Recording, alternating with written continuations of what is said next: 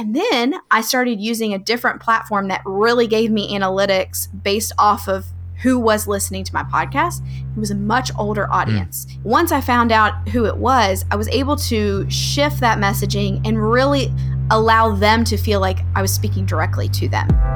All right, we're live and we're rolling, and welcome to The Real Venture. If you're new here, welcome. Let me break down what this show is all about. We are a community built for young entrepreneurs by young entrepreneurs with the sole mission of inspiring the next generation, our generation, to turn their crazy idea into a business. I'm your host, Peyton. And I am your co-host, Luke. And we are so excited to continue to grow this platform as we talk to other successful founders about their successes, and together as a community figure out the next step in our own entrepreneurial journey. The only thing I'm going to need you to do before we get going is hit that subscribe button so you never miss an episode. Let's dive into today's topic. All right, Allie, thank you so much for uh, for coming on today. Let's start with the age-old question.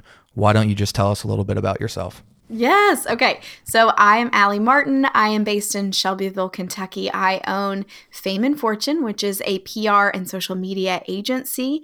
And my background is in P R. Um, I previously ran Amazon's P R for the Southeast region of the United States, and really was able to see how they were able to take those uh, tactics and really win over the small communities they were in.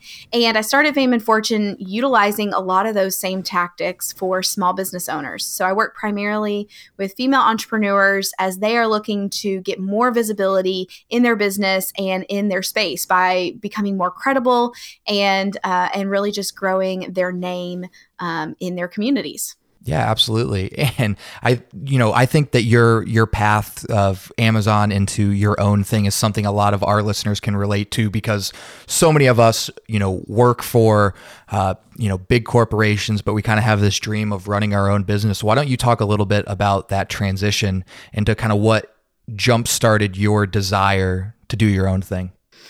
Well, to be honest, I was laid off. So um, there was uh, kind of this, uh, and, and I actually um, was in the process of, of going through two layoffs um, in the matter of a year. So really, it was kind of this observation of, do I want to put all my eggs in one basket again and go with another corporation, or do I want to be in control of my destiny? So um, just a lot of those bigger businesses, you know, while they do have the name that comes along with them, there is the chance that they are going to go through layoffs. And it's just can be simply a matter of they reorganize the department. And um, and so you're you're cut effective immediately. So um, I really analyzed that I, you know, I'd been in the industry for about ten years. I had really gained a lot of skills. I was doing some side projects already from businesses that had reached out to me, um, and was just working on those at night. So it was just a matter of saying, okay, if I can get to this uh, money uh, goal by uh, three months from now, then I will go out on my own and and just keep keep this going. Um, but if I don't get there, then I need to go back and look for another job.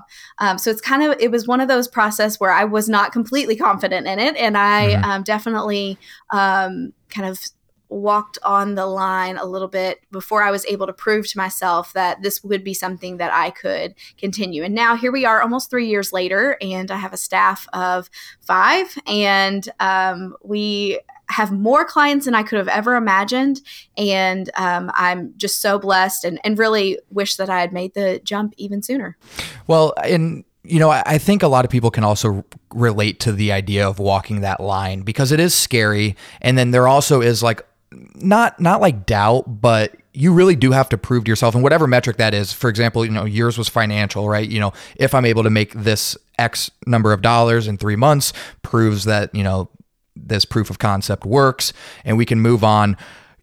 I think another thing that a lot of people, and I'm sure a lot of your uh, clients can relate to, is kind of figuring out what would, you know, get the snowball rolling to get the money to where it needs to be for them to make that jump. So how do you kind of approach the idea of starting side hustles, side projects? Um, you know, how do you kind of start that fire so eventually it can, it, it can take over?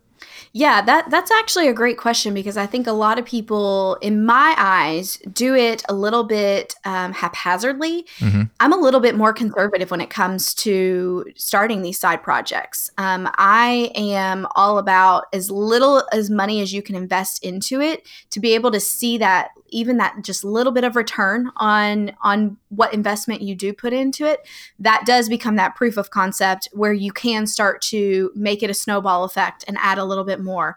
Um, that's just the approach that I've taken. And of course, uh, there have been plenty of people that ex- are successful that actually don't take that approach and um, are a little bit more risky. But to me, that's just, um, I've gotten my M B A, and that's really kind of the um, approach that was drilled into me during that um, program, was really to just be very conservative with those investments, um, especially when you're testing the waters. Yeah. No, in testing is, is the key word there, because definitely what you start, like, you're going to pivot and change your idea so many times and tweak it as the market changes, um, as demand changes. But, you know, if you're not trying in the first place, uh, you're never going to be in a point where eventually you could take over. A little side tangent, because you just made me think of it. Um, you know, I've been having a lot of conversations with people related to advanced education. Uh, and you mentioned that you went on to get your M B A. Do you think an M B A is worth it in today's world? That actually is something that a lot of people do need to consider before they jump into an advanced program, because um, I make the argument that if you are wanting to be a lawyer, if you're wanting to be a doctor, if you're wanting to be a nurse, then yes, you definitely need that advanced degree. Uh, but there are certainly areas where you don't need a degree at all to be successful. And um, you, it really isn't a, a good return on your investment to make that uh, time time investment and money investment um, to be able to go down that path. So um, I think this is actually going to be, it, it feels like it's a little bit of a turning of the tides in the fact yep. that, you know, for the longest time, we were all just pushed school, school, school, school, school. And then once you are past the bachelor degree, it's, okay, what's your advanced degree? Um, but I really just think a lot of people are kind of, uh, they're opening their eyes to the possibilities that are out there that allow them to to really get by without that advanced degree. Yeah, and I can I completely agree with you. And I think I think the advanced degrees that do, bar, you know, your J D and any kind of uh, of medical degree, because obviously you need to go through extensive um, schooling for for that stuff. But I also see kind of a rise of like the one year specialized advanced masters, where like mm-hmm. you know, maybe you're diving into a certain type of analytics uh, on the business side or or a marketing vertical. And I, you know, I definitely think that if somebody does want to go back for that degree, they can do that. But I really think certifications, certificates online, there's a lot of things that you can be deemed an expert of, and that right there is is validation enough. So thank you for uh, for going down that little tangent with me. It just it just kind of made me think of it. But so, you know, you you kind of have this side hustle, it's growing, and now we're beginning to kind of think through the process of, okay, how do I brand this? How do I promote it? How do I market that? And that's really what we want to to talk about today, because I think it, it it's a common conception that you need to basically like build out this massive team for marketing and, you know, publicists and like, you know, you as the C E O or you as the founder, like you can't do this, but you would argue that you can be your own publicist. Absolutely. And really, whenever I think about visibility, um, because that's really what um, public relations, media opportunities, it drills down to. It's getting you more visible. It's it's getting mm-hmm. more eyes on you or your business. And visibility is the most impactful and quickest way to change the trajectory of how people view you and your business. Because if you think about it, you can you can do your own um, marketing. You can you know post on social media. You can partner up and and um, partner with another um, agency owner and and kind of share each other's um, services. There there's lots of ways that you could actually get more people's eyes on you. But when you think about the quickest way, the most impactful way, and it's really because you can assign that credibility with the media outlet that's showcasing you. Um, you know, they are credible. And whenever you appear in their publication, that credibility also applies to you. So um, yeah, it, it really is all about determining what type of coverage you are looking for in your business and then going after that. So I think definitely we're going to be talking a little bit more about how to go after that. But um, I really believe that visibility is something that anybody can achieve. And um, you don't need a large team and you don't even need a publicist to do it. You can do it yourself. So let's dive into that kind of that first bucket that you you touched on.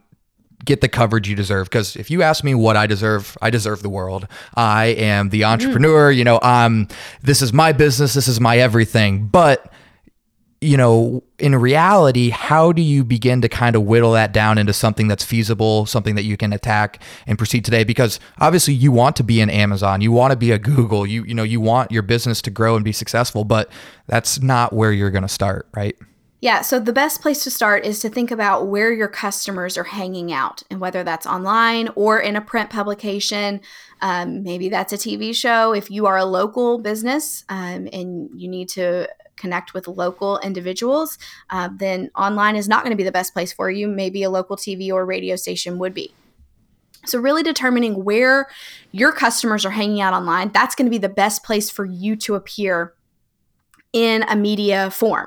So um, I really like to set that stage, because a lot of people will say, oh, well, I want to be on The Today Show. I want to be on Good Morning America.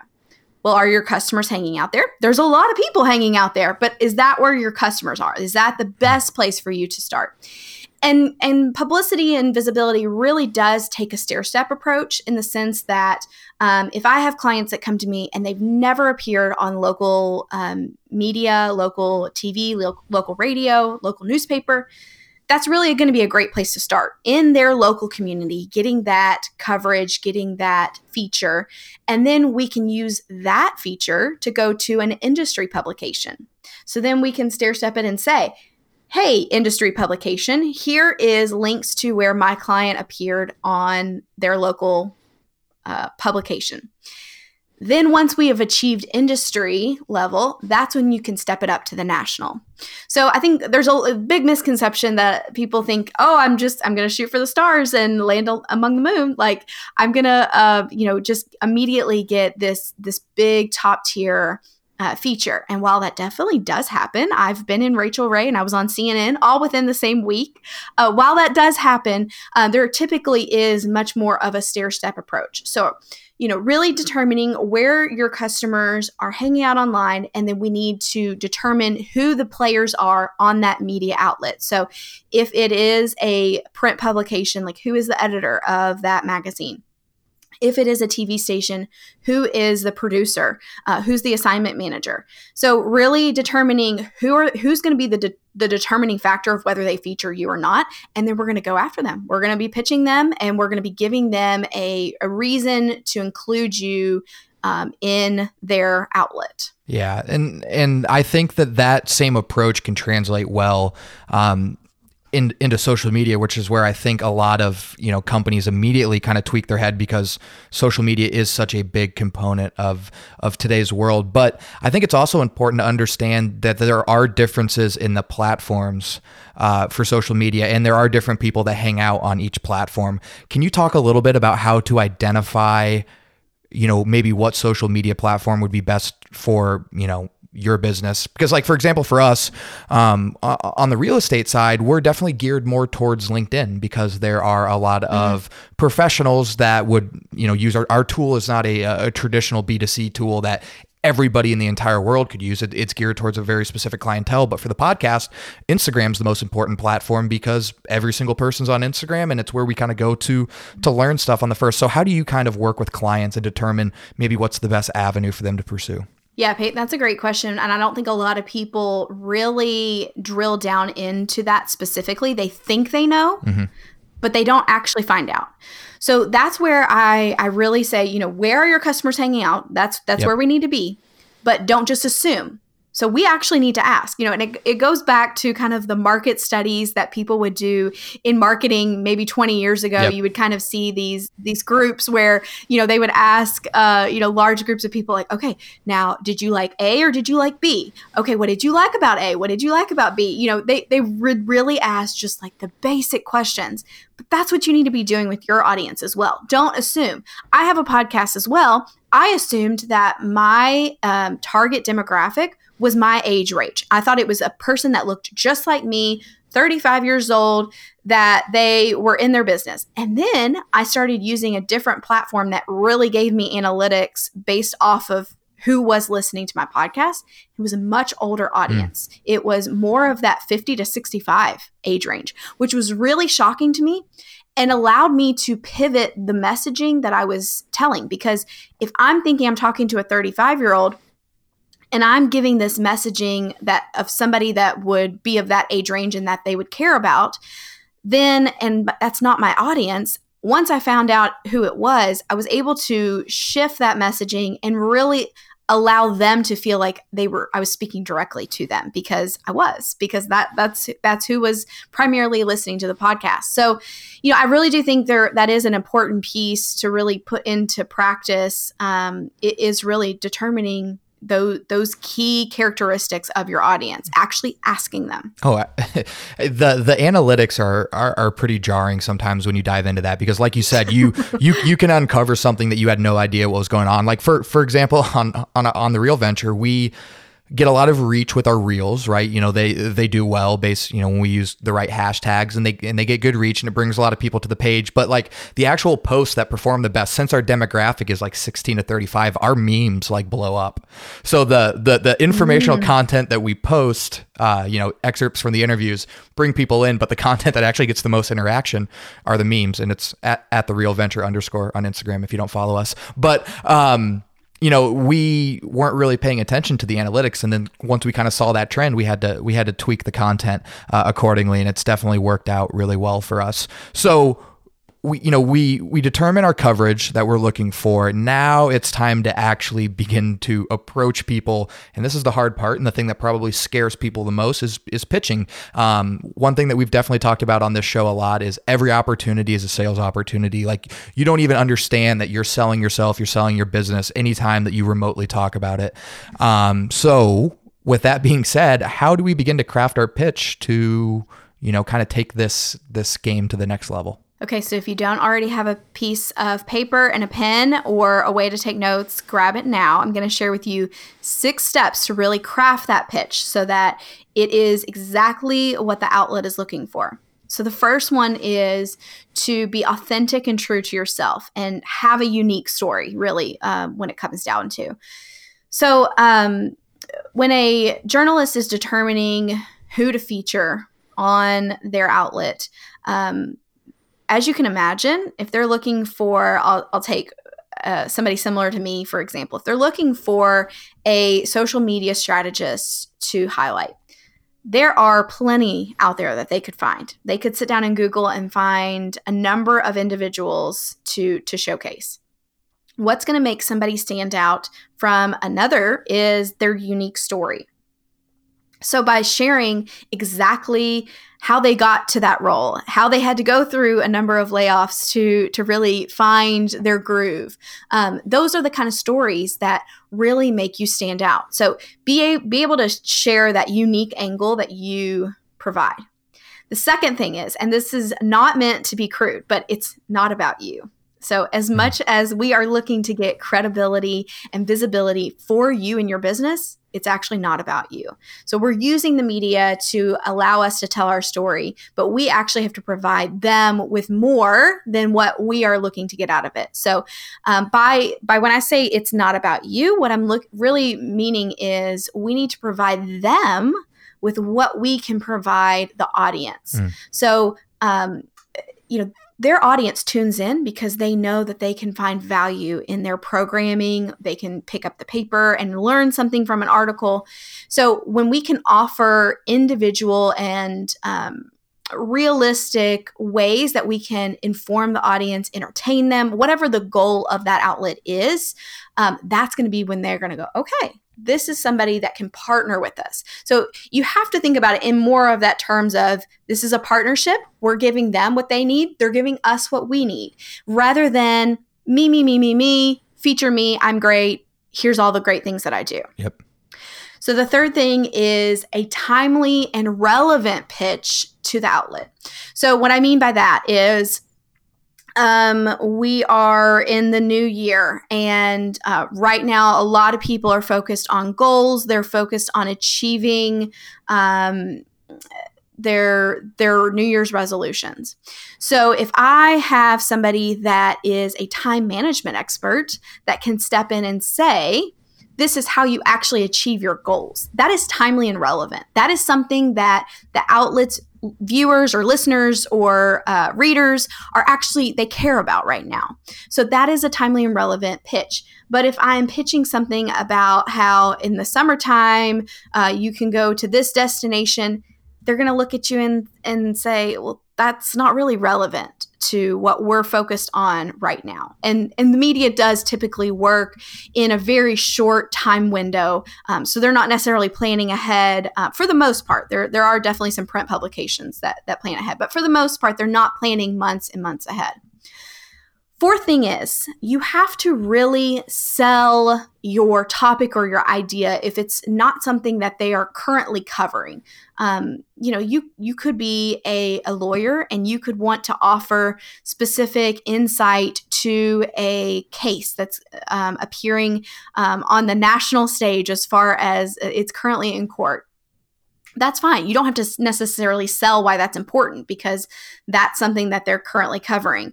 But if you are a time management expert and you're really wanting to sell the, the idea that you do have to manage your time in order to achieve your New Year's resolutions, maybe providing a stat is really going to allow the outlet to see, okay, this person really knows what's going on. They really are a leader in their industry. So we have no problem showcasing them at that, as that leader.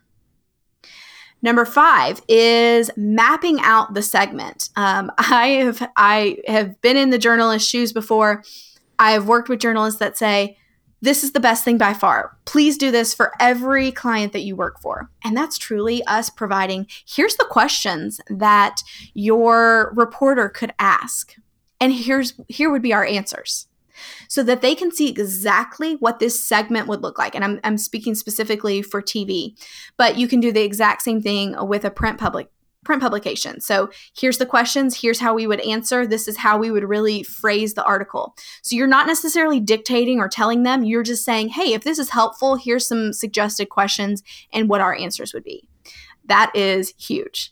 And then lastly, the the really the thing that, again, makes you stand out, makes you different from all those other social media strategists out there or all those other entrepreneurs that are pitching them is take a stand, have an opinion.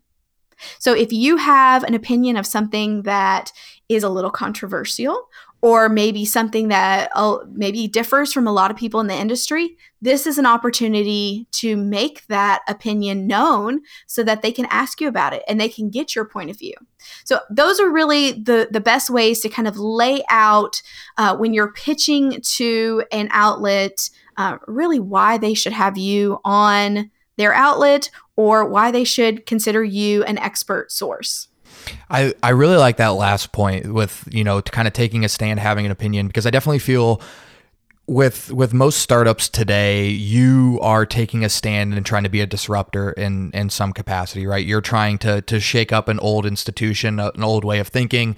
Uh, definitely, like in the crypto space, a lot of people are kind of making that when in relation to uh, to you know traditional currency, but in in anything that you do, and and really, you know, the the stand you take and and the item that you're differentiating on, that's incredible content right there, and that's something that you really should be pushing, um, because that's, you know, I mean, depending on what your position is, um, it, that's something that you can really be that you know that's something you can really be known for, uh, good and bad. Uh, so pick the right position. Um, but you know that's that's something that you know people are now synonymous with with your name, and and you know definitely from a content perspective, an incredible place to start. So we just went through those six options, and you know I I know a lot of people right now are are thinking through like, okay, like, those six options, I'll start planning it out, and you know that will probably take me a couple months, but there are some steps that you could take right now. And what are those? Yeah, I, I love that. And and even to piggyback off what you just said,